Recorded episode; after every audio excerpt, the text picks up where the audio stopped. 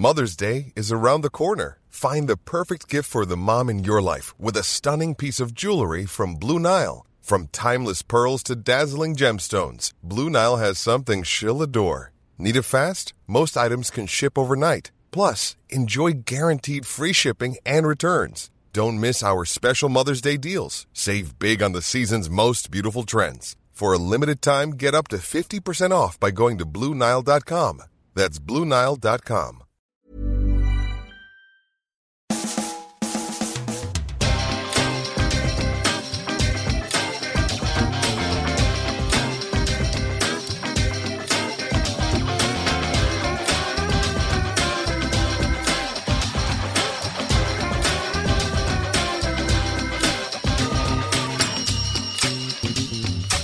Hello and welcome to a brand new Arseblog Arsecast right here on arseblog.com. How are you? Hope you're well. I'm sitting here this morning with a uh, cup of coffee uh, out of my uh, Marc Maron WTF podcast cat mug. And it's uh, the morning after a 1 0 win over Qarabag in the Europa League. Normally, on a podcast like this, we would spend some time talking about the game, talking about the performance, but it was such a I'm not going to say irrelevant because it wasn't irrelevant. There were some moments and some things in that game which were important, but overall, it's not one of those games that really needs or merits a huge amount of analysis uh, on a podcast. We'd already won the group in the Europa League. We knew we were going to top the group and qualify for the knockout stages. So it was about the small stories, the little stories, the things that make up the fabric of a football club and a football team. And there were a few of those last night, not least of which was the return to action for Laurent Koscielny after six months out. You remember that he suffered that terrible Achilles injury in the uh, Europa League semi final against Atletico Madrid back in May. And I remember at the time, I remember thinking, as I saw him on the ground, that Diego Costa had done something to him off the ball. Costa, being the big evil brute that he is, must have smashed him in the head, and we were looking the other way. It turns out that the injury was so bad, Costa was actually concerned for another human being. That's how bad this injury was. He'd been playing for a long time with a chronic Achilles issue, and unfortunately, that night, uh, it all went wrong. His Achilles tendon ruptured, and here we are, six months down the line, and he stepped out on the pitch for the first time. And you could see from the time he lined up in the tunnel ahead of the game how much it meant to him. You know, you think when a player gets to 33, they've kind of been there, done that, seen it all, but just the sheer happiness on his face was brilliant. In the tunnel during the game, after the game, when he was taken off, he just looked so happy to be out on the pitch again. And of course, it's very timely because we do have something of a central defensive crisis going into the game on Sunday uh, against Southampton. No Mustafi, no Sokratis, no Rob Holding, of course, who's out for the rest of the season. So to see Koscielny back and to come through the game seemingly with no ill effects. We have to wait and see, but he didn't look like he was feeling anything or feeling any pain. So uh, that's a really a really positive part of that game, and also the performances from some of our young players. Ainsley Maitland-Niles back in the team did well at left back and was moved further forward when we made some changes in the second half and played really well on the right hand side of the front three. So that was good to see. Joe Willock, uh, Eddie Nketiah getting a run out, and of course there was an exciting home debut for 17 year old Bukayo Saka, who is thought very very highly of at academy level. He really is an exciting prospect. And we saw flashes of that, didn't we, in the game against Qarabag? He had some lovely skills, worked really hard, and late on had a chance to score a goal, which the keeper saved with his face. Unfortunately, just a little bit more composure in a situation like that, but you can't blame a 17 year old for for snatching at it a little bit, you know, given the uh, the occasion and the opportunity, and he probably had his name in lights before he taken the shot. So there's probably a lesson to be learned there for him, but a really exciting debut. Unai Emery very very happy with him, saying that he played with big personality and he's got qualities that can help the team. Whether that means we're going to see more of him in the weeks and months ahead, it remains to be seen. But there is definitely a gap in this squad right now for uh, a player who can give us something from the bench. And I know it's a lot to put on his uh, young shoulders, and maybe we're getting carried away with ourselves. But it is what we do, isn't it? When we see a young player at Arsenal come in and play well, we immediately think, this guy's the best player I've ever seen. Unquestionably. Uh, so we'll wait and see. But a very promising debut and a very encouraging debut for another Academy graduate who looks like they could make the grade. It's a very interesting time at the Arsenal Academy. There are some very, very good young players coming through. Unai Emery seems like the kind of manager who's prepared to give young players a chance too. I know it's easier in the Carabao Cup and it's easier in the Europa League, particularly when you're playing a, a kind of a dead rubber game. But, you know, this is a guy who threw in 19 year old Matteo Guendouzi uh, for the first few games of the season. He came from League Two and he played against Chelsea, he played against Manchester City. So if he sees the quality of the talent is there, he's not afraid to give them a chance. And I think some of these young players will will be knocking on the door of the first team, and that's a positive thing as well because there are spaces and there are places up for grabs in this squad still as Emery shapes it and molds it the way he wants. So we'll uh, we'll wait and see how that all goes in the weeks ahead. Uh, what else? Mesut Ozil is back. That was good. Uh, he's been out for about a month, so with the festive schedule coming up, it will be good for him to be back and fit and ready and get some minutes under his belt. Uh, you know, he got an assist of sorts as one of those assists where he played the final pass, but Lacazette still had something to do. Lacazette in the team, we assume for fitness reasons, he's been in and out with a groin problem, so maybe they're just trying to get him back up to speed because there are difficult games coming up between now and the end of the year and maybe early in January as well. So uh, it was good to see him back that was his eighth goal of the season. Beyond that, there isn't a great deal to say about the, the Carabao game. The Europa League group stage is over. The draw for the knockout rounds will take place on Monday, and we'll find out who we've got then. That is something to uh, to look forward to. Those games kick off again, I think, in February.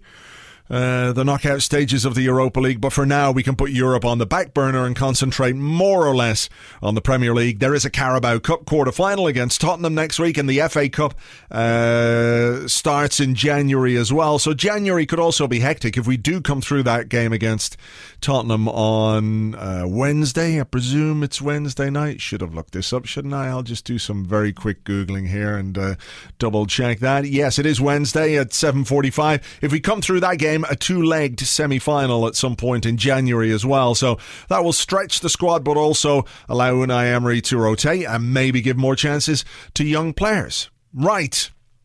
Uh, coming up a bit later on, I am going to be talking to Josh James, uh, who I'm sure many of you will know as somebody who writes things for Arsenal.com, but he is the co author of a brand new book uh, called Arsenal The Complete Record, a fantastic compendium, a tome of stats and information, and basically uh, every, every game that Arsenal have ever played is in this book with the lineups, with the players, with the, uh, the goal scorers, loads of stats about managers, attendances our record against other teams. It's a, a, brilliant book. So I'm going to be talking to Josh about that a bit later on. I'll also give you the winner of the t shirt competition from last week with thanks to goodhonestpro.com. So stand by for that.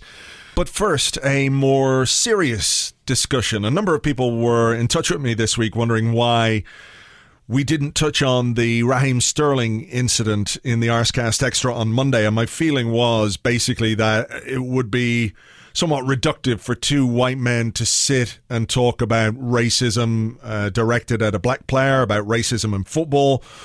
We all know what happened. A Chelsea fan leaned over the advertising hoardings and screamed aggressively at Raheem Sterling, calling him a fucking black cunt which, lest we forget, is exactly what John Terry called Anton Ferdinand a few years back, and he received a, a trifling ban and fine for that. So that's indicative of the challenges that uh, football faces in dealing with these kind of things, and maybe the example that that sets and, and how it resonates throughout the game and beyond.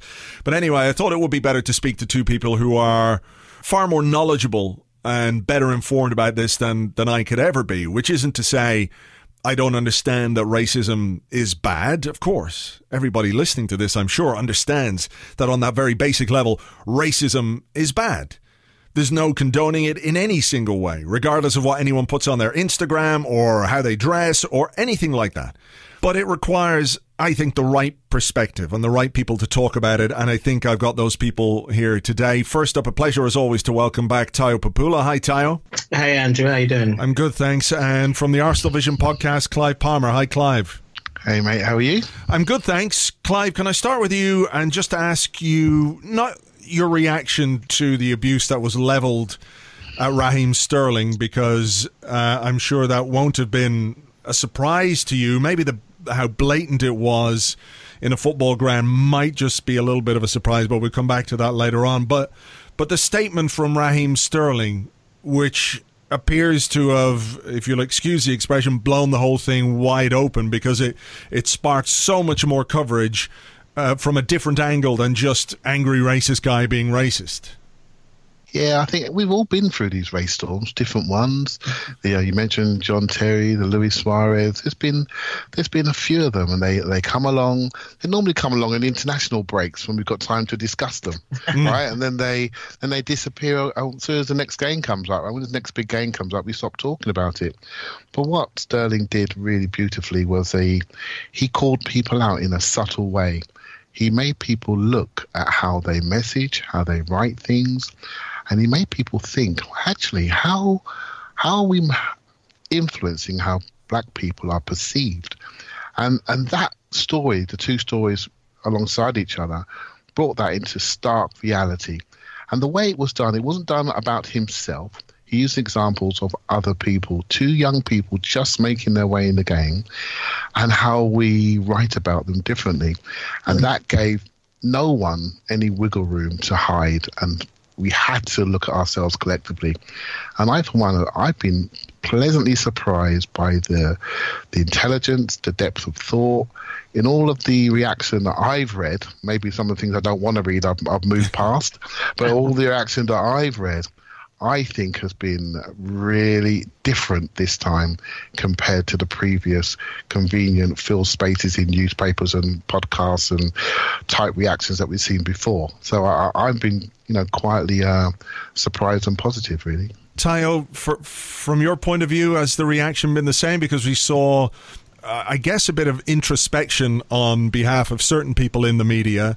Uh, you know, I was thinking of Gary Neville, uh, the way he spoke on Sky Sports, having, you know, basically admitting, yeah, I, I knew there was abuse, but, uh, you know, it's something you kind of push to the back of your mind. Um, there have been other people. Daniel Taylor wrote a really good piece in the Guardian as well about working in the newspaper industry. In the, uh, you know, I'm working as a tabloid journalist, and how that industry needs to address uh, the way that it writes about certain people or certain ethnic groups or whatever it might be. Um, does it feel different to you this time? Um, I, mean, I think what Clive said there was um, was, was brilliantly put. Um, I would I would say it doesn't feel. I wouldn't say it feels different this time. I mean, as a you know, as a black football fan, as a black man, then there's so much. What there's something that Ryan Raheem Sterling said in this statement, which, which again, enjoyed is the wrong word, but bear with me, is that where he says that like yeah he heard it and he wasn't and he didn't he almost didn't want to focus on it it's almost like that was part of the course yeah. and that was you know it was almost like that was the bit that was that he could brush off his shoulder a lot easier because you know the I, I don't often engage in these kind of conversations out loud because of got my own views and my own ways of dealing with things and my own experiences that I don't always feel I'm going to benefit anyone else, let alone myself, from talking about too much. But um, obviously, this is um, this this is a bit different. So with that in mind, I wouldn't say it feels different this time. I've seen, you know, that you, you mentioned a load of journalists there before. I think Daniel Harris is someone as well who's always who um, who's written um, who's written on, on on Raheem Sterling before. People like Football Three Six Five have always done it in their kind of media watch and so on. So it's been around before, and it's so. I think it's so obvious. It's so obvious. It's so clear to you know, to black men who deal with this or black women who deal with this, I should say, black people who deal with this on a regular that when I say I'm, I'm not surprised, Andrew, I'm, I'm, I'm, I'm heartened by you mentioned Gary. I thought Gary Neville's kind of introspection was great.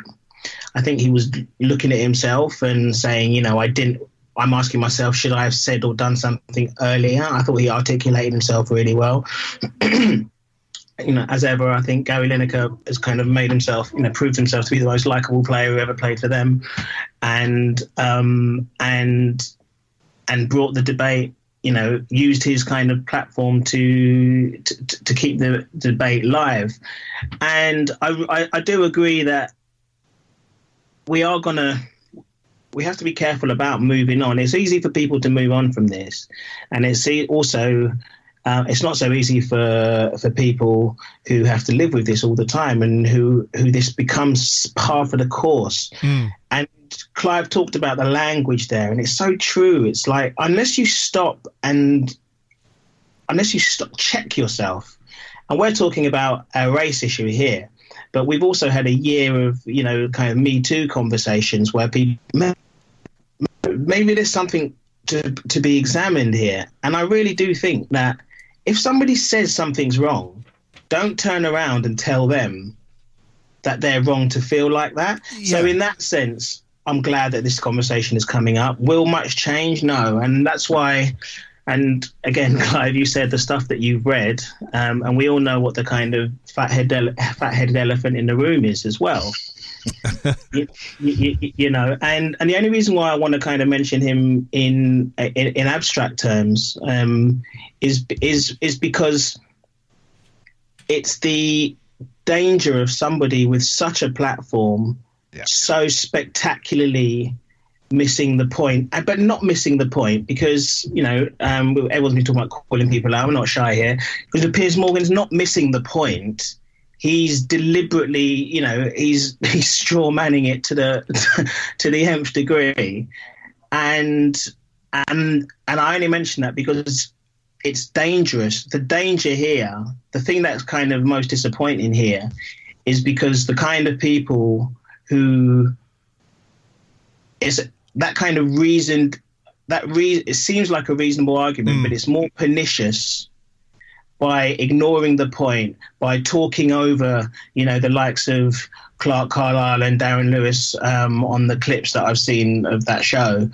It's that danger. It's putting forward in this kind of bombastic way this alternative point of view, which is refusing to see the point, which is the kind of, uh, which then becomes the, you know, it becomes the kind of get out for you know, small glass, small glass, people who wear small glasses and use the cry laugh emoji and have got, you know, crusaders in their avatars. It gets used by those people yeah. in the wrong way. And that's what I'm most disappointed about here. I thought Raheem Sterling nailed it with his, with his statement. I love that. I love the way he did it. I love the way he brushed his shoulder off. Um, I'm a little bit disappointed with some of the reaction, as I just mentioned, and that's what kind of stays with me more than ever. If it gets people talking about it like we're doing it now, then then then that's great. Yeah, I mean, I mean that's the thing, you know, to have a discussion about this. It's not part of my reality, whereas it's something that you guys have had to to deal with your your entire lives, and that's why I think you, you made a great point, Tayo, that it is important when somebody says something to you, you need to listen. I mean, you you even think about this uh, furore, whether it's a thing or not, about the fairy tale of New York and this discussion over the word faggot in the song. And people are saying, well, it's just a word, it's part of a character. But if enough people are telling you, if enough gay people are telling you that this is problematic, it behooves us to listen to them in the same way that uh, what Raheem Sterling said. I just just going back to Sterling and just sort of the, the way that certain things were reported. You mentioned Football 365, and they've done fantastic stuff on Media Watch um, to call out the the kind of reporting that's been done around him. But there's an amazing example here from Sky Sports where after he got the tattoo uh, of the gun, which again was something that Piers Morgan reacted to in, in, the way that you described, Tayo. And he said in his statement, he said, after I saw my father killed, or after my father was killed when I was two, he didn't see it. He said, I made a promise to myself I would never touch a gun in my life.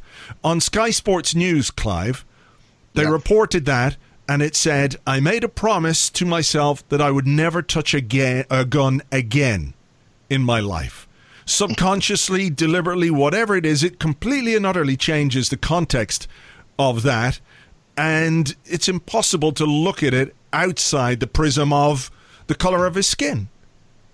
Yeah, it's, it's subtle conditioning, right? Yeah. And, and this is something that, you know, most black people have had to live within the environment that's given to them and this is what is um, unique about this situation. Raheem Sterling is a uniquely talented individual. He's the highest paid British footballer in the country.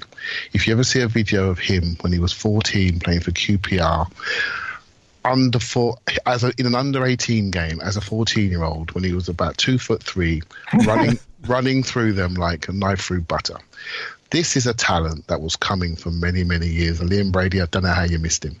Right? But that's another subject another subject right? So so he is unique. He is special. He has circumnavigated a lot of what's been thrown at him. And he's managed to make it to a point where he's a Premiership winner, England's number 10, and he's, he's only just starting where he's going to end up. But this all affects people just like me and Tayo, really. And um, and one of the things that I do is I, I mentor some young athletes and I help them try to get jobs and, and interviews and things like that. And um, and what's really stark for me, these are highly qualified people and how hard it is for them to get the break that they need.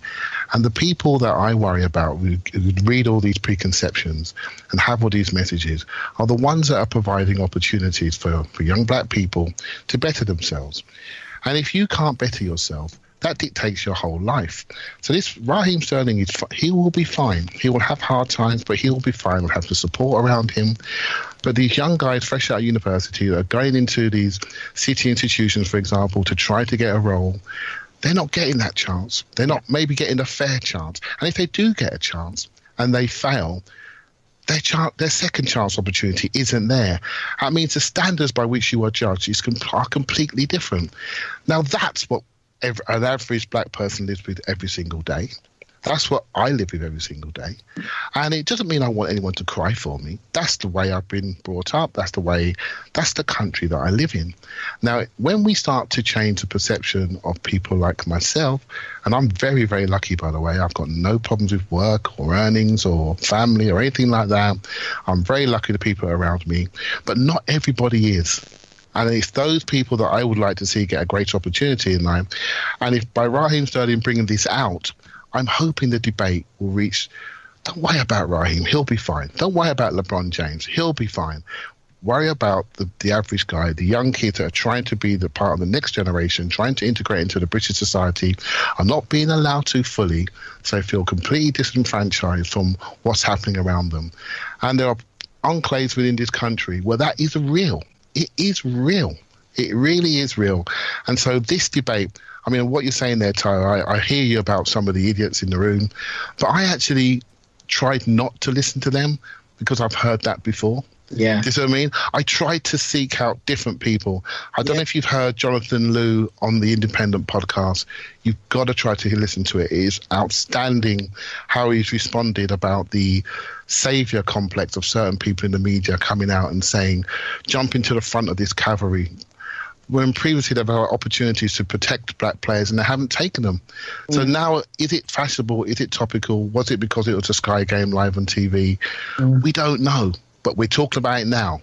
And that to me is a huge positive. So I prefer to focus on those individual bits of positives to see how people are bringing different positive messages into the discussion point rather than the idiots that we've known and with their six million followers that we all know exactly what they think. They're not But, teaching us anything. this is part of my point, Clive, though, because like I don't, you know, I don't, I don't follow. I've got, you know, uh, uh, there is no.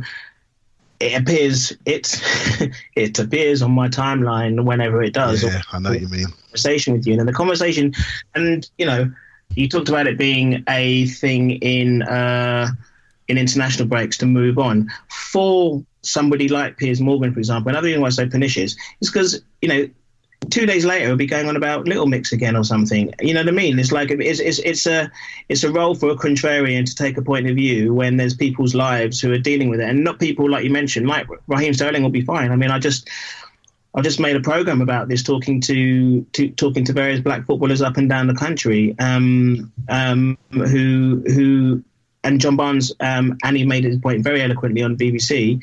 John Barnes is always a big advocate of this. He said this in my program. He was like, "Well, don't worry about John Barnes.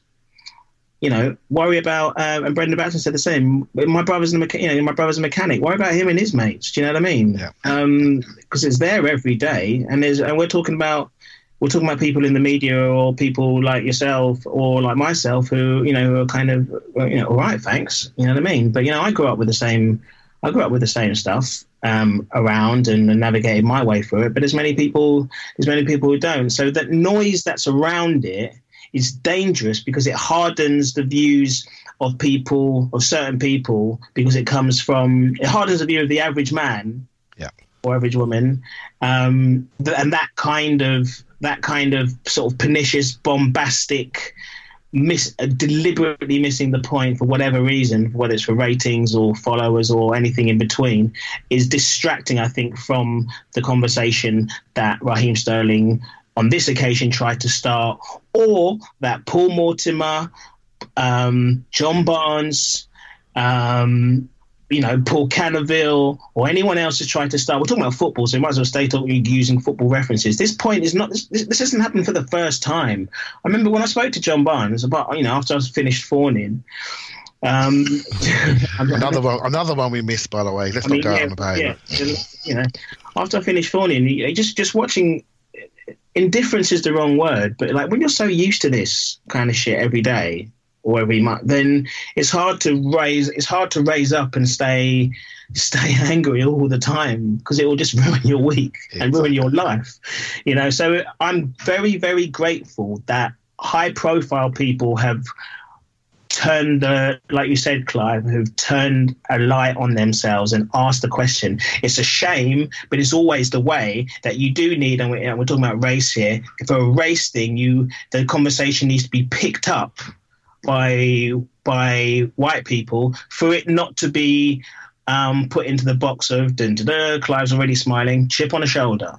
You know what I mean? Mm. Right? Because we heard that one before. If somebody else raises, if if if if a prominent black person says something, a lot of the time it can get dismissed as you know, playing the. I've actually ordered for Christmas. Actually, I've actually ordered a couple of playing cards with the race card on the back. So next time someone says something to me, um, then they get then they're getting served with one of those. You know, I mean, the very what the you know, what the fuck is the race card? What are you talking about? Yeah, you know, the feminine card, the feminism card, or whatever card you want to play. This isn't card. This is somebody trying to say that life has been going on like this, fine. But just because life has been going on with these conversations and these types of points of view, doesn't mean they're fucking right.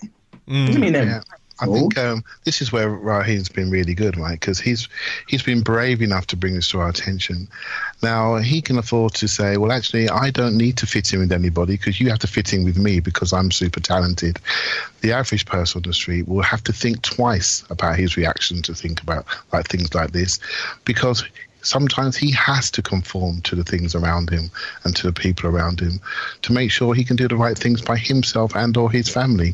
And I think that's that sort of invisible pressure that we that people have to live with is something that really doesn't get spoken about very much, right? So, and I think that's not really saying I'm a victim. That's just saying these are the circumstances by which I live these are the circumstances by which I have to try to progress. And, and I'm, I'm really keen to see those decision makers, those people that control jobs, universities, that control opportunities, they're the ones I'm hoping are looking at themselves today and thinking, okay, I've got diversity courses going on at work, but am I really, really invested? Am I really, really invested? And and I hope that they're the people I hope the messaging is actually getting through to because the more the greater the average man perception is improved, the better it will be for everybody.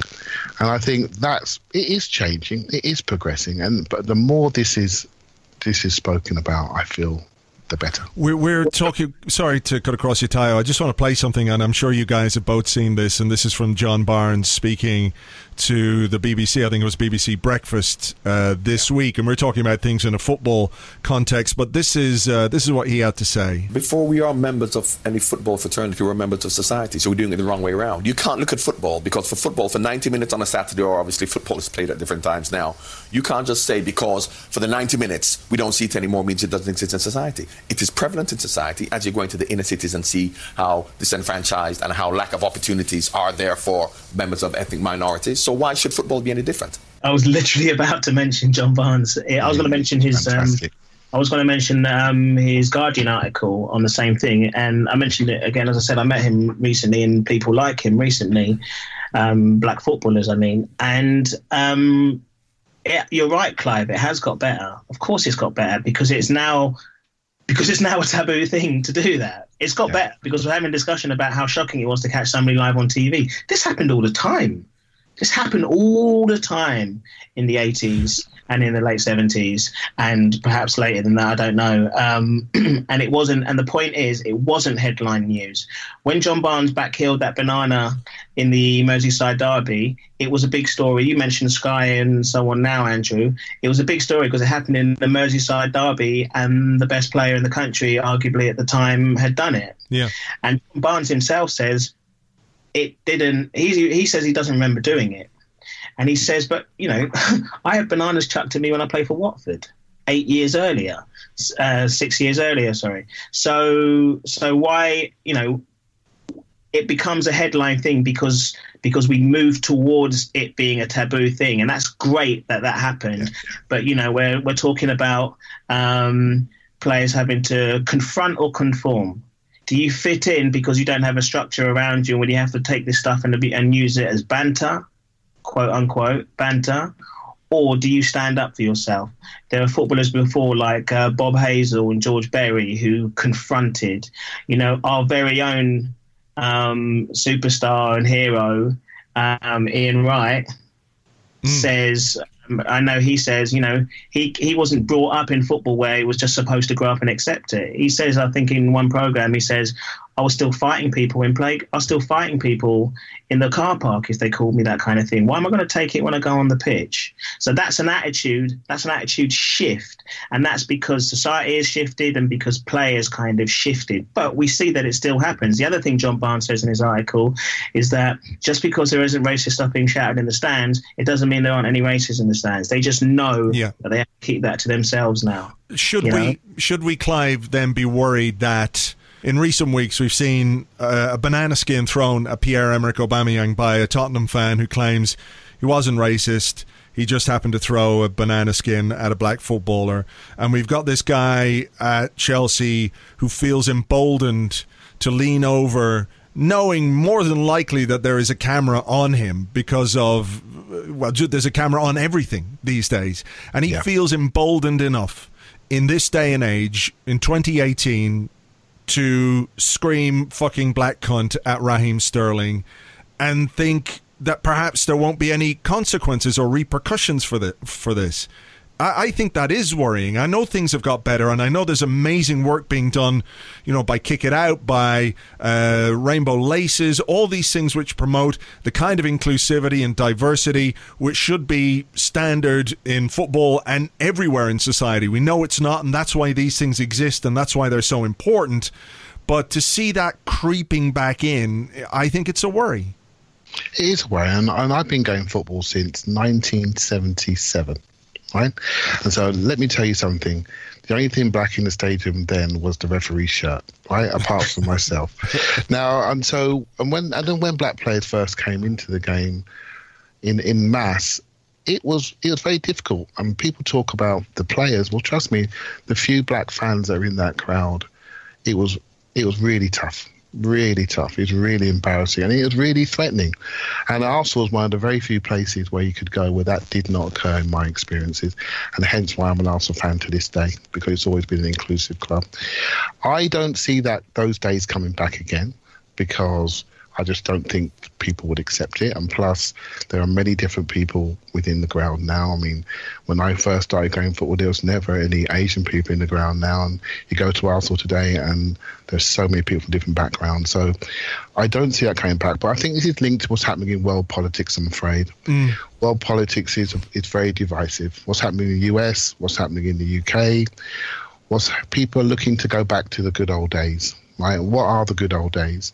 The good old days when they went to Sainsbury's and when they spoke to somebody, he would come back to them in English. That's what it means for a lot of people. And a lot of areas today, that's not the case, right? So people are, are voting against that. They're voting against that and they want to be divided.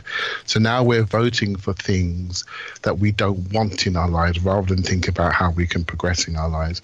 And so this is all a byproduct of the divisive politics, the divisive rhetoric that's been thrown at people over the last couple of years, particularly in the world.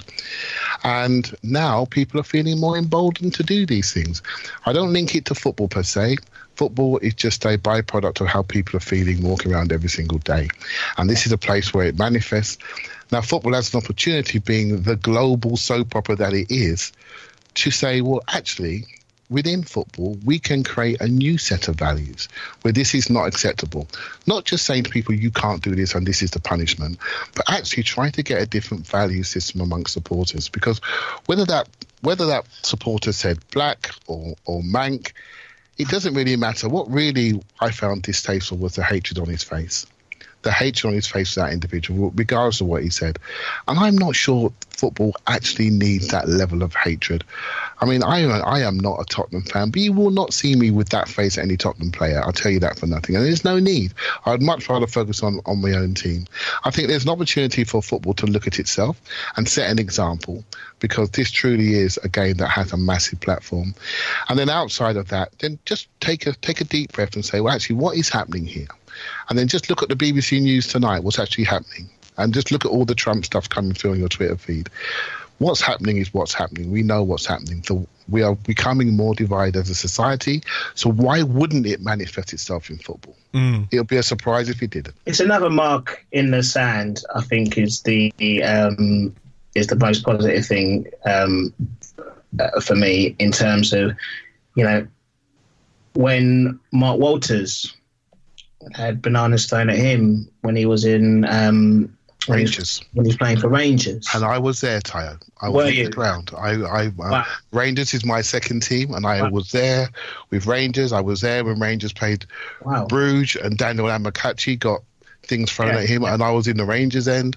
So I have done a lot of traveling around Europe and watching different teams, and trust me, I know exactly what happened to Mark Walters in that stadium. Right. Well, that um, you know, in my research recently, um, you know, that was on that was headline news on BBC Breakfast. Now, um, so and it was around, and then they got John Barnes in to talk about it because John because it had happened to John Barnes um, the season before. So I guess what I mean is that if you need these kind of stakes, these milestones, as it were, where um, we need to talk about this and maybe years to come. If an attitude can change, if one less, if people can think about the the imagery and the language. Let's go back to that in the newspapers because that formed. You mentioned what goes on in the world. That kind of attitude does get formed in the papers. It's too easy to have your quote unquote bling bling footballer kind of image. That's very, you know, that that that's layer upon layer um, and it becomes a problem. And I mean, again, you, you know, you've got two got two black guys on, so we're having that conversation. But recently, um, you know, there's been a rise again in some of the abuse that um, Brighton fans. Uh, or they get hurled at Brighton um, because of their quote, you know, because there's the so-called links with homosexuality. You know, every single year you have the the rainbow laces furore kind of thing. And so, if football can do anything, I don't think I don't, I don't know too much about whether football can be this chain of change uh, change for good. I don't know how cynical I am about it. Maybe I'm too cynical about that. But by keep on by having these kind of things by repetition, repetition, then these attitudes do change slowly. You know, we, as you said, Clive, you've grown up an Arsenal fan because Arsenal fans have always been quite inclusive.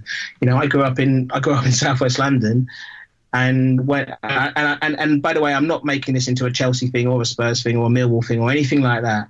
But I grew up in South. I grew up in Battersea, and you you know you walked to school with CFC NF on the wall in in in 1981.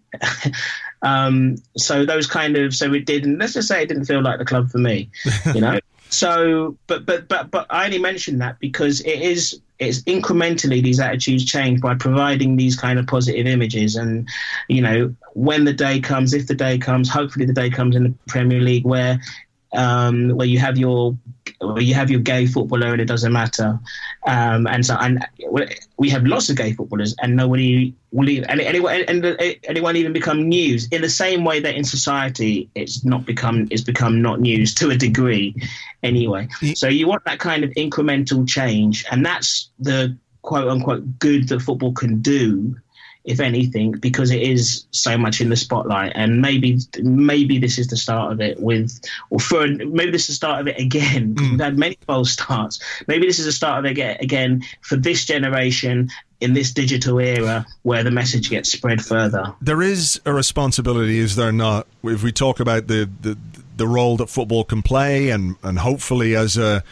a positive way to make change or to change people's minds about certain things, but there is a responsibility with the people who talk about the game and who cover the game and who follow the game and who write about the game and the media and the way that they cover it. So, for example, in this day and age, you know, it's, sometimes it's hard to get your head around the fact that there's this, well, we should hear both sides. We need to hear oh. both sides of the story. Well, hang on a second. I didn't think that in 2018 we would need to hear the other side when the other side is white supremacy, right? I, I just could not have envisaged that 20 years ago, you know, not being blind to what goes on in the world, but just the idea that we should debate the other side. There is no other side of racism, you know, so it's about making sure that that message is put across but it's got to be put across in a way that perhaps isn't preachy. You know, people don't respond particularly well to being told things they probably know deep down are true.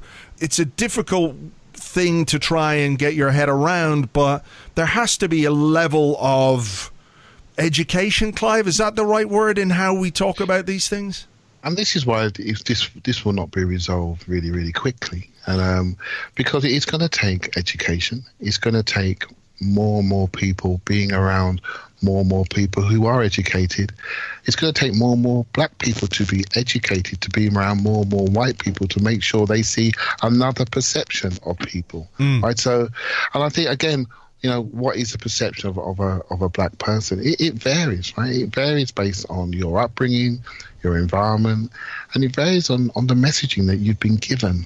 And that's why I think what Raheem did is he focused on the message and he made certain people that control the messaging look at themselves. Mm. And that for me is, I think that's been unique. I, I, don't know, I don't know if I've missed it in the past, but not to this level because now, you know, Raheem Sterling has got a big following.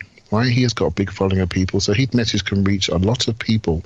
We know that newspapers are are struggling per se with the with the written word, and and so and getting their word out there. So they're looking for an online um, group. So, but Raheem Sterling's got a big online group, right? LeBron James has got a big online group, and so now there's a platform for them to get this message across. And this is why I think it has been unique this time, because now we're seeing people look at themselves, and I wonder will it will it change? It's going to take years of education, but the, the, almost the quickest way to to Rome is to look at the messaging that's coming from those media outlets. It's not all of their fault, but they have a platform to reach many many people and start to be careful about the words they use for not just black people, but for different minority groups, including women and LBG people, and and this this is this is something that's going to um, hopefully trigger a turn in the page. But I, I do worry. I, I, can almost hear Tayo saying, "Clive, you're too positive, mate." and, um, and then and then when when Liverpool Man United comes on on Sky on Sunday, I wonder I wonder what I'll be thinking about. No, but I mean, you know what I mean? Yeah, I, I, do know what you mean, and, and and I think you're right to be positive, and I'm you know maybe I'm being slightly more nihilistic, but you know I just want you know Jose Mourinho is a wanker. He's not a Portuguese wanker. He's just a wanker. Yeah. You know, and and and that's and that's that's so clear to me. His wankiness is not part of his Iberian nature or anything like that. It's because of you know a playground, you know, the, the playground attitude that I've got towards football. Yeah. I don't understand, and and and and that is why I also think that the messaging, the people doing the messaging are very intelligent people. You know, are, are very intelligent people um, a lot of the time. Um, we, the journalists and broadcasters and so forth, and you've seen that in many of the actions. That's why it is so. That's why I think my most depressing thing, um, and I wish I had a better filter than you, uh, as you, Clive, and that is why I'm disappointed about the um, not just not some people are staying silent on it. Some people are deliberately sending people in the wrong direction And I find that more dangerous because that just hardens people's views. So the reason why I'm slightly kind of um, more nihilistic than you probably is because I've seen this movie before. You've seen this movie before, Uh-huh. and I want, and so you end up kind of, you know, ho- hopefully someone will hear this and think, well, maybe someone somewhere's got a point. Next next time I'll think about what what I say. I've certainly changed my language on many subjects over the years. When somebody told me it was, uh, when somebody tells me it's offensive, then you've got to listen because it would be easy to turn around and say, "Well, that's just how it is," and you all could be offended by anything these days. you know, which is another classic of the genre. But you know what? Just sometimes, just stop and listen to what someone's saying. Maybe somebody, maybe, maybe, you know, maybe the girl at work doesn't want to be called love again. You don't mean anything, but maybe she doesn't. Then just don't call her. If she if she says that, don't turn around to her and say, "What's wrong with you, love? You should get get used to it." I've always said that. I'm not sexist. Oh, no, I don't. Do you know what I mean? Just, let's just listen, listen, and um, and you know, football's a platform to do that. And you're right that what Raheem has done, Raheem Sterling has done with that messaging is make somebody somewhere have that conversation and think twice. Next time they're going to write something. Next time they're going to write some garbage clickbait article about him buying a sink. You know what I mean, or whatever. But then also maybe that will change something like you said early on in the piece, Clive, and what um, what John Barnes has said is that maybe that will change a certain attitude to the person next door, not just the person on the TV, the person next door, because this is an everyday thing. I mean, listen to John Barnes. I mean, just, I mean, just think for a moment, right? That guy had one job in management, and he's no longer working in the game of football. Just imagine what a guy of that intelligence could do in the game of football today. I, and I, I find it criminal the way he was treated when he went into management. And um, regardless of his bit, what people felt of his abilities on that occasion, he was never given a chance to learn by his experience and to be still in the game. And to hear him talk, I, I think we do ourselves disservice by by keeping people outside of the game on that. And you imagine what he could do if you think that one third of the players in the Premiership are are, are, black, I believe. And if you look at all the England under 17s, under 18s, under 19s, under 20s, under 21s, look at those team pictures. Look at the Arsenal Academy pictures. Just take a look at them and see what's coming around the corner. And we've got people like John Barnes on Breakfast TV. He should be he should be doing something else than that. He should he really should be because That's the he's, he's good way- thing, Clive. Sorry, sorry to cut across you, by the way. You just got me. That's the good thing, though, Clive. That you say you look at the Arsenal youth team, you look at the England team like that. That's um, that's the kind of incremental change that is. I mean, if someone told you that on the terraces in 1977, I don't believe it.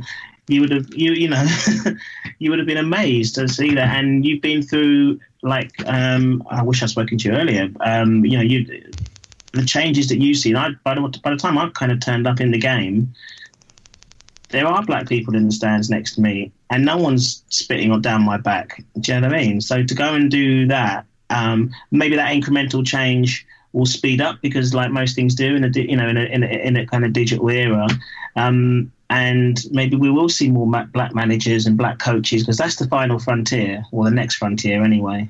It is, and I do a little bit of coaching myself, and and I, when I go around non-league grounds, I, I can see the changes at a lower level, and then you look at what Sol Campbell's doing right now, and I, I, fear he's been set up for a for, a fall. Maybe that's a cynic in me, but I want him to succeed. Just because of the people that are going to follow behind him, right? And the cameras are on him at the moment, and I think he has to succeed because I don't think he's going to get two or three chances to fail and that's the environment that I'd like to see change, where we people can succeed, fail, get equal opportunities. That's all. That's all. And the messaging reduces those opportunities for me, and that's the key message that I've taken from the last week. Um, gentlemen, uh, look, I, I've been sitting here in silence listening to both of you, and it goes back to what Tayo said a few minutes ago, uh, just about listening. It's been um, educational for me. Uh, even from, I, I guess, a position that I would consider relatively enlightened, but uh, it's been a pleasure to have you both on the show. If there's anything else you'd just like to make a final point on, please feel free. Um, I mean, I've got one thing that you just raised there. Actually, you said enlightened as well. Imagine now, look how woke has been turned into a kind of sneering pejorative of somebody who actually does want to listen. mm, Oh, you're getting all woke. I mean, what? What the fuck is that? Sorry. So to listen to to question something is quote unquote virtue signaling or trying to be woke. Mm. Nah, son, that's not right.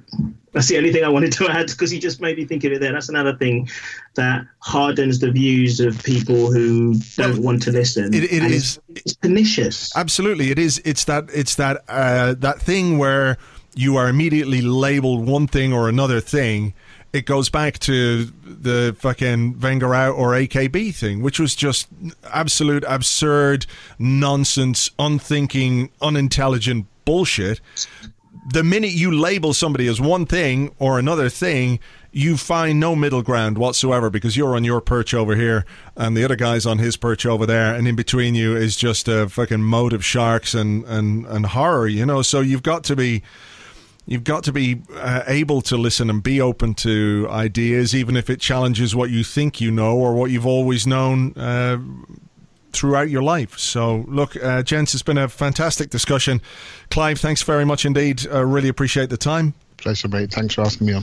Tayo, as always, a pleasure to have you on. Thanks, Andrew. Thanks for thanks for doing this as well. Really appreciate it. Not an easy discussion, but a necessary discussion, I think. And I was glad to have it with Tayo, who you can follow on Twitter at DJ Tayo and Clive Palmer, who is at Clive PAFC. And Clive is also a regular on the Arsenal Vision podcast, which I know many of you listen to as well. A lot can happen in the next three years. Like a chatbot may be your new best friend. But what won't change? Needing health insurance. United Healthcare Tri Term Medical Plans are available for these changing times Underwritten by Golden Rule Insurance Company, they offer budget-friendly, flexible coverage for people who are in between jobs or missed open enrollment. The plans last nearly three years in some states, with access to a nationwide network of doctors and hospitals. So for whatever tomorrow brings, United Healthcare Tri-Term Medical Plans may be for you. Learn more at uhone.com. Quality sleep is essential. That's why the Sleep Number Smart Bed is designed for your ever-evolving sleep needs. Need a bed that's firmer or softer on either side? helps you sleep at a comfortable temperature, Sleep Number smart beds let you individualize your comfort so you sleep better together. JD Power ranks Sleep Number number 1 in customer satisfaction with mattresses purchased in-store. And now save 40% on the Sleep Number limited edition smart bed for a limited time. For JD Power 2023 award information, visit jdpower.com/awards. Only at Sleep Number stores or sleepnumber.com. Right, if you're looking for an Arsenal book for Christmas, you could do a lot worse than the new publication from my next guest on the podcast. Uh, along with Mark Andrews and Andy Kelly, Josh James is the author of Arsenal, the Complete Record. Josh, welcome to the show. Thanks very much for having me. Not at all. This is quite the publication. Basically, in, in very short terms, it's every game, every season, every player, every manager from Arsenal's history, plus a lot of other stats and information in there too. And as someone who's put together a few books in my time, I'm looking at this in kind of awe, but also terror.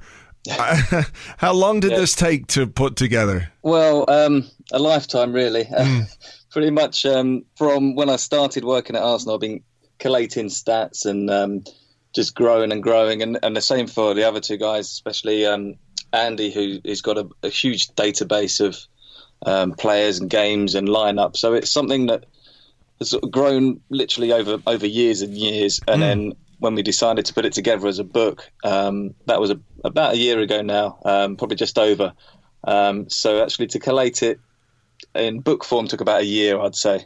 Right. And in terms of the, the information that's in there, you know, we're talking about uh, official lineups of games going back into the 1800s, uh, the early 1900s. Uh, that, that kind of information isn't always A, easy to find and B, verify. Has that, was that a challenge that you had to come across? Obviously, you say Andy had a big database himself and stuff that he put together, but, but trying to make sure that the information is accurate must have been a bit of a challenge as well. Yeah, so with Andy and, and Mark, the, the co-authors, they specialise in in researching and digging out um, all sorts of source material from you know 19th century Arsenal and back to the very foundation, and that's what they've been doing for years and years. It was it was a hobby, and now they've written several books about it. Um, so they're the guys really that that dig into the history um, side of it from you know pre pre moving to North London in uh, uh, from foundation in 1886 onwards. So they're the guys really that spend their, their time in um, spend their lives really in um, yeah. newspaper libraries and going through as much as they can find, and they never stop. They just they keep looking for verifiable second sources and um, to find all these stories, and they've unearthed hundreds of these great stories um, from more than hundred years ago. Um, so that's really their their speciality, and where I came in. Uh, I've been working at the club now for uh, 17 years, so I've been across collating the stats, editing the handbook every year, and just year on year, you refine your stats and you refine your history, and you and you get to a place where you're pretty comfortable with how reliable it is. But as I say, it's, it's never ending. You go on and you and you hope to find more stuff and unearth more. Yeah, I mean, players' I, names and, sure. and, so on. So it's it's yeah, it's an ongoing job really. I remember at a, we did a live podcast last year, and somebody came along and had a scrapbook that I guess their grandfather had kept from the 1930s cutouts and bits and pieces that he put in from the newspapers at that time, and it was a treasure trove of information that had been sitting in an attic somewhere. So all these things can be, you know, discovered in time, and uh, you know, can add to the add to the archives, I guess. Yeah, absolutely. That's and that's you know first-hand material because football clubs have produced literature, matchday programs, mm. and, and, handbooks for years and years, and it's just a case of, of getting your hands on them and, and knowing um, what to believe and what not to believe, and steering clear of Wikipedia and, and stuff like that because it's the the primary source material which is really valuable, and and obviously the the club holds a lot of that, but over the years stuff gets lost and then reappears, and it's um, historians such as uh, Andy and Mark who can really know where to look for it. Sure. What what kind of archives or what kind of attention uh, did the club pay over the years to? to the history and to preserving information and archiving historical information. Was that a thing, uh, or was it something that you know? Wasn't paid a great deal of attention to until such point as somebody said, "Hey, this is important. We've got to we've got to keep a, a treasure trove of information here for." Uh, you know, for, for the future, or for not just for your benefit when you're putting something like this together, but do the club maintain a kind of archive of historical information as well?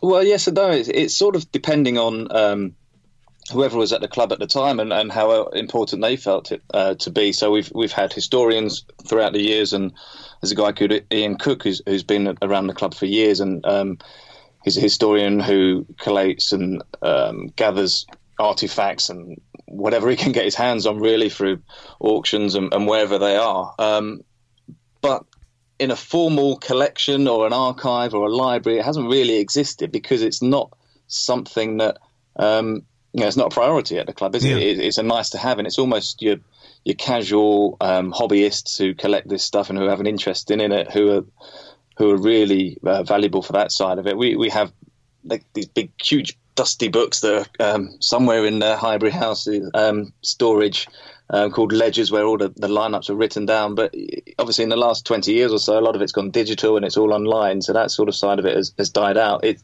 there's no single collection. Um, is what I'm trying to say. I suppose it's all bits and pieces everywhere, which I guess is half the fun as well. You, you, don't know what you're going to unearth. Yeah, fair enough. And and in the process of making this book, and, and Mark and Andy uh, wrote another book recently along with Tim Stillman called Royal Arsenal, which we covered on on the show as well.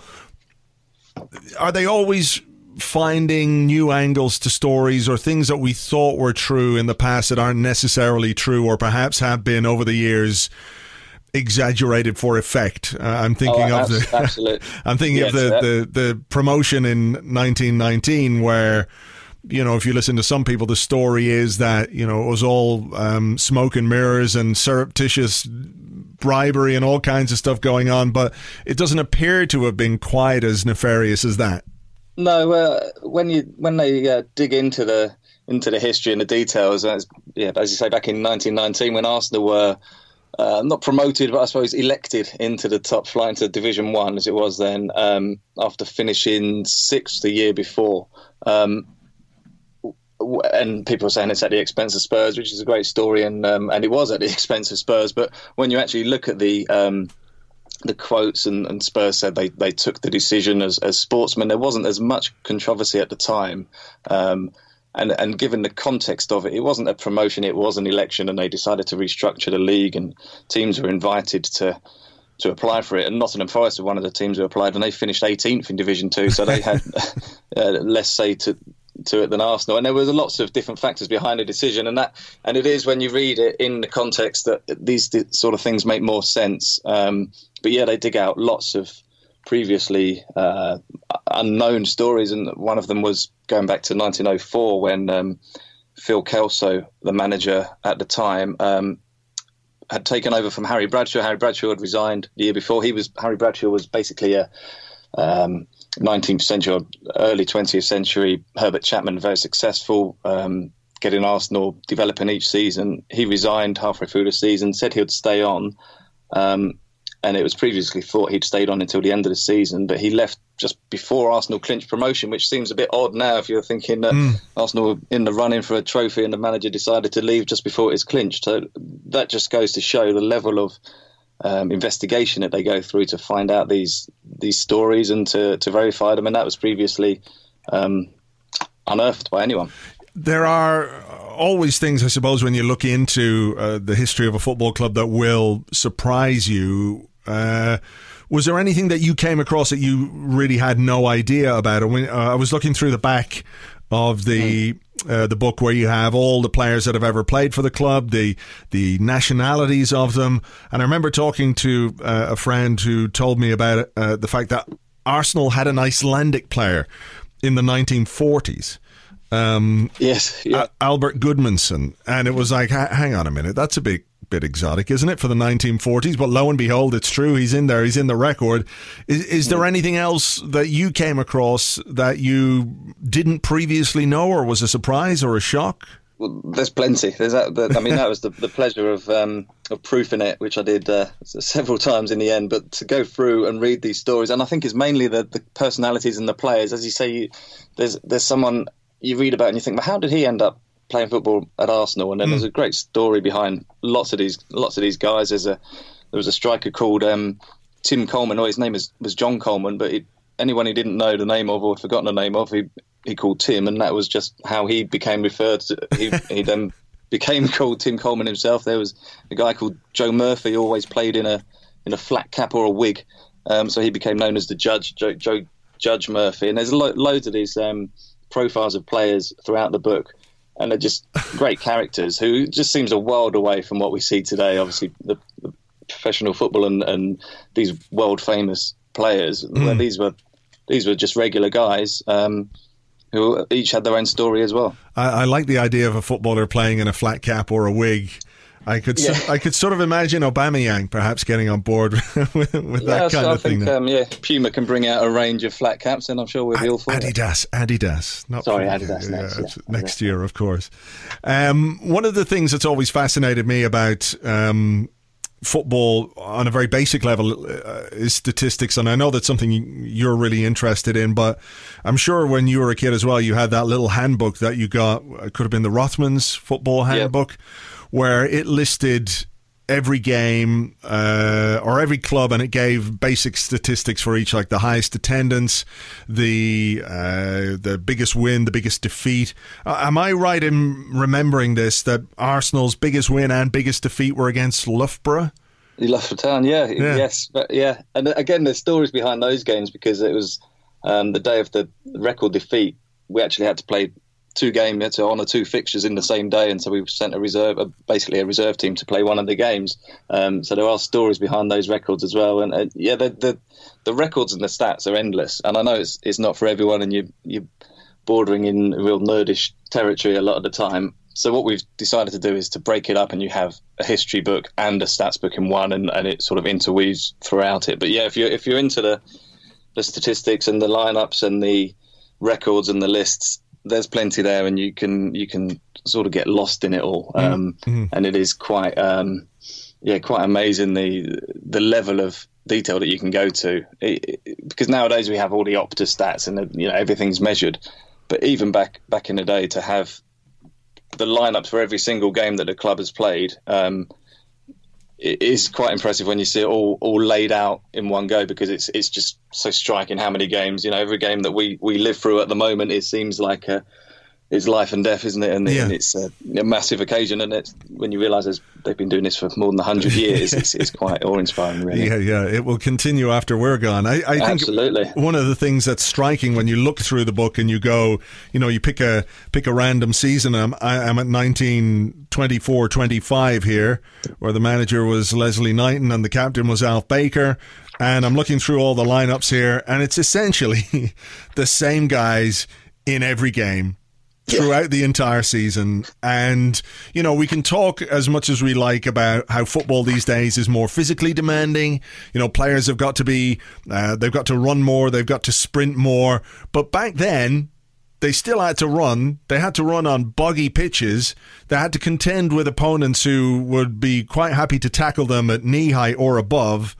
And they had to do it without, let's say, the the facilities that the players these days have in terms of uh, training, in terms of rehab, in terms of physio, in terms of medical. There was no such thing as as high performance or conditioning or anything like that.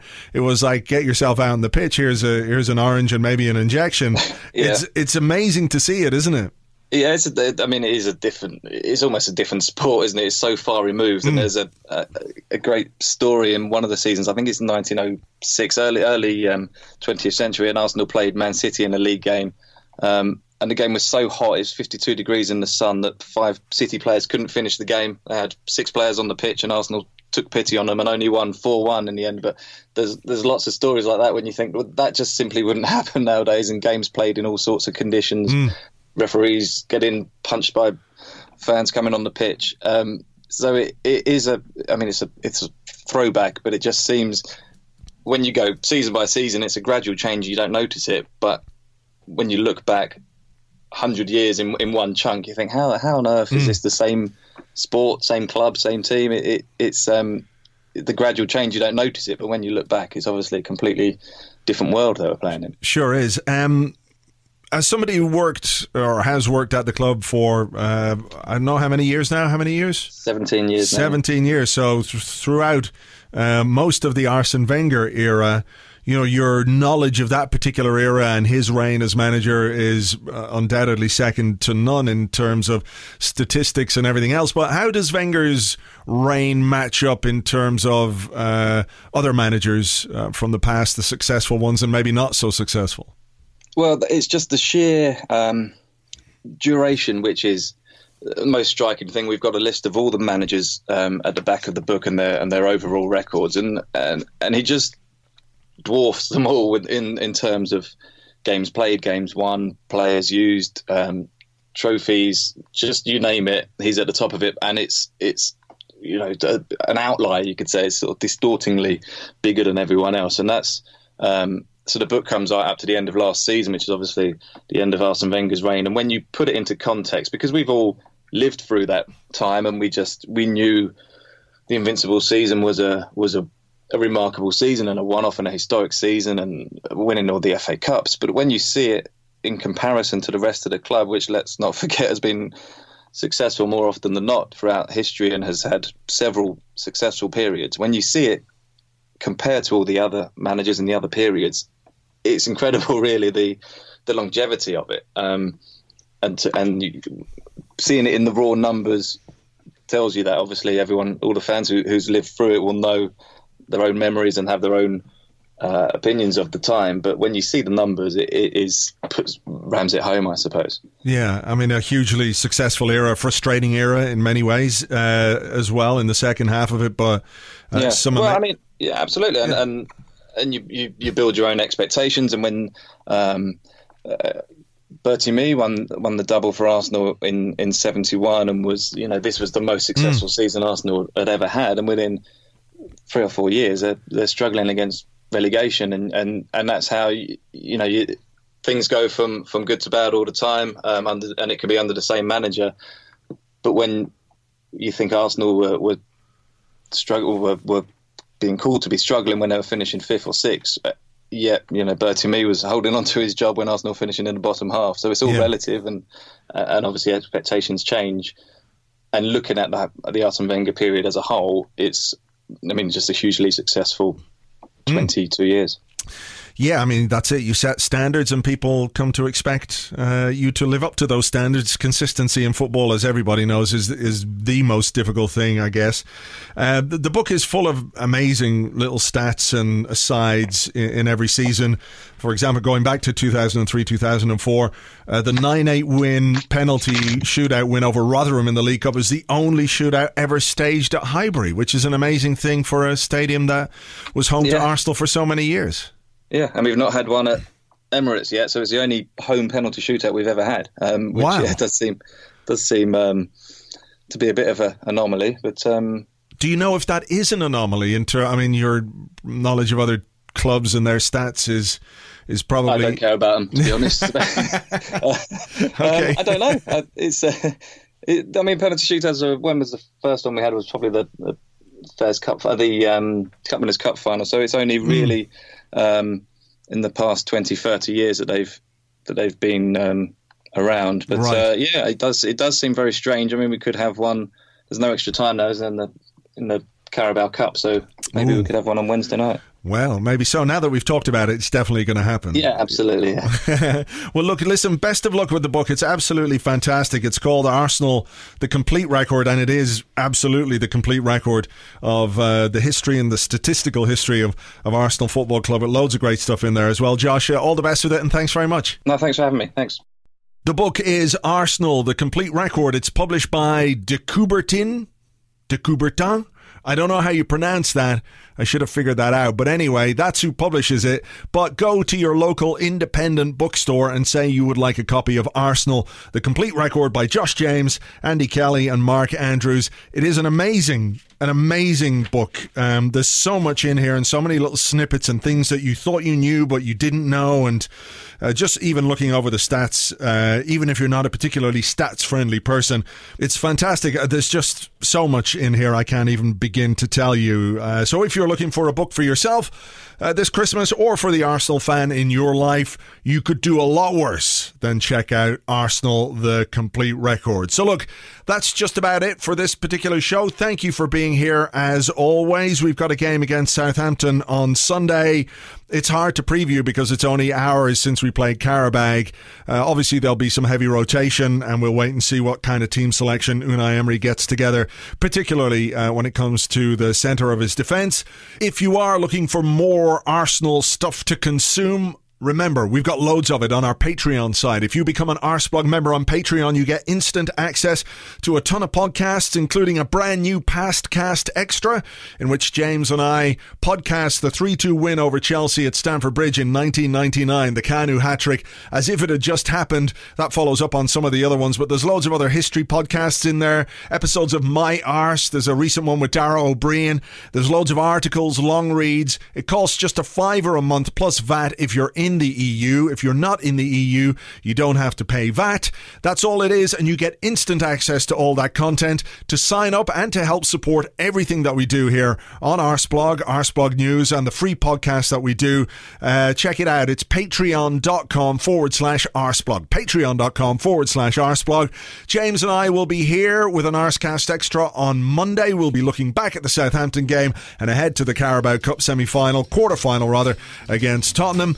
Until then, take it easy. Have yourselves a great weekend. Catch you on the next one. Cheers. Bye bye.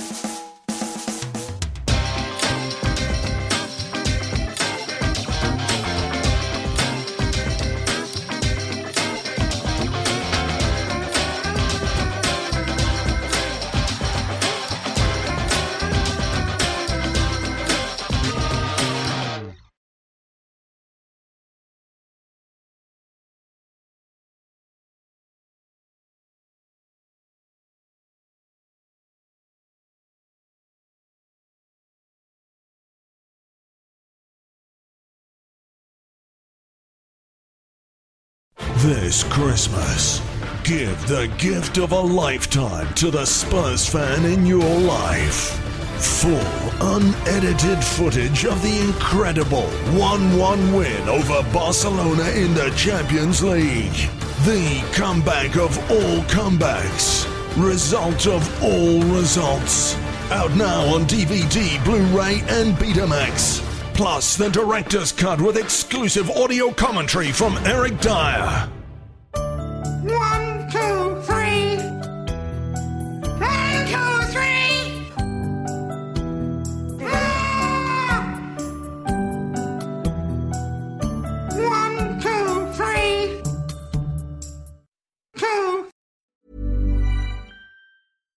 Mom deserves the best, and there's no better place to shop for Mother's Day than Whole Foods Market. They're your destination for unbeatable savings, from premium gifts to show-stopping flowers and irresistible desserts. Start by saving 33% with Prime on all body care and candles. Then get a 15-stem bunch of tulips for just $9.99 each with Prime. Round out Mom's menu with festive rosé, irresistible berry chantilly cake, and more special treats. Come celebrate Mother's Day at Whole Foods Market.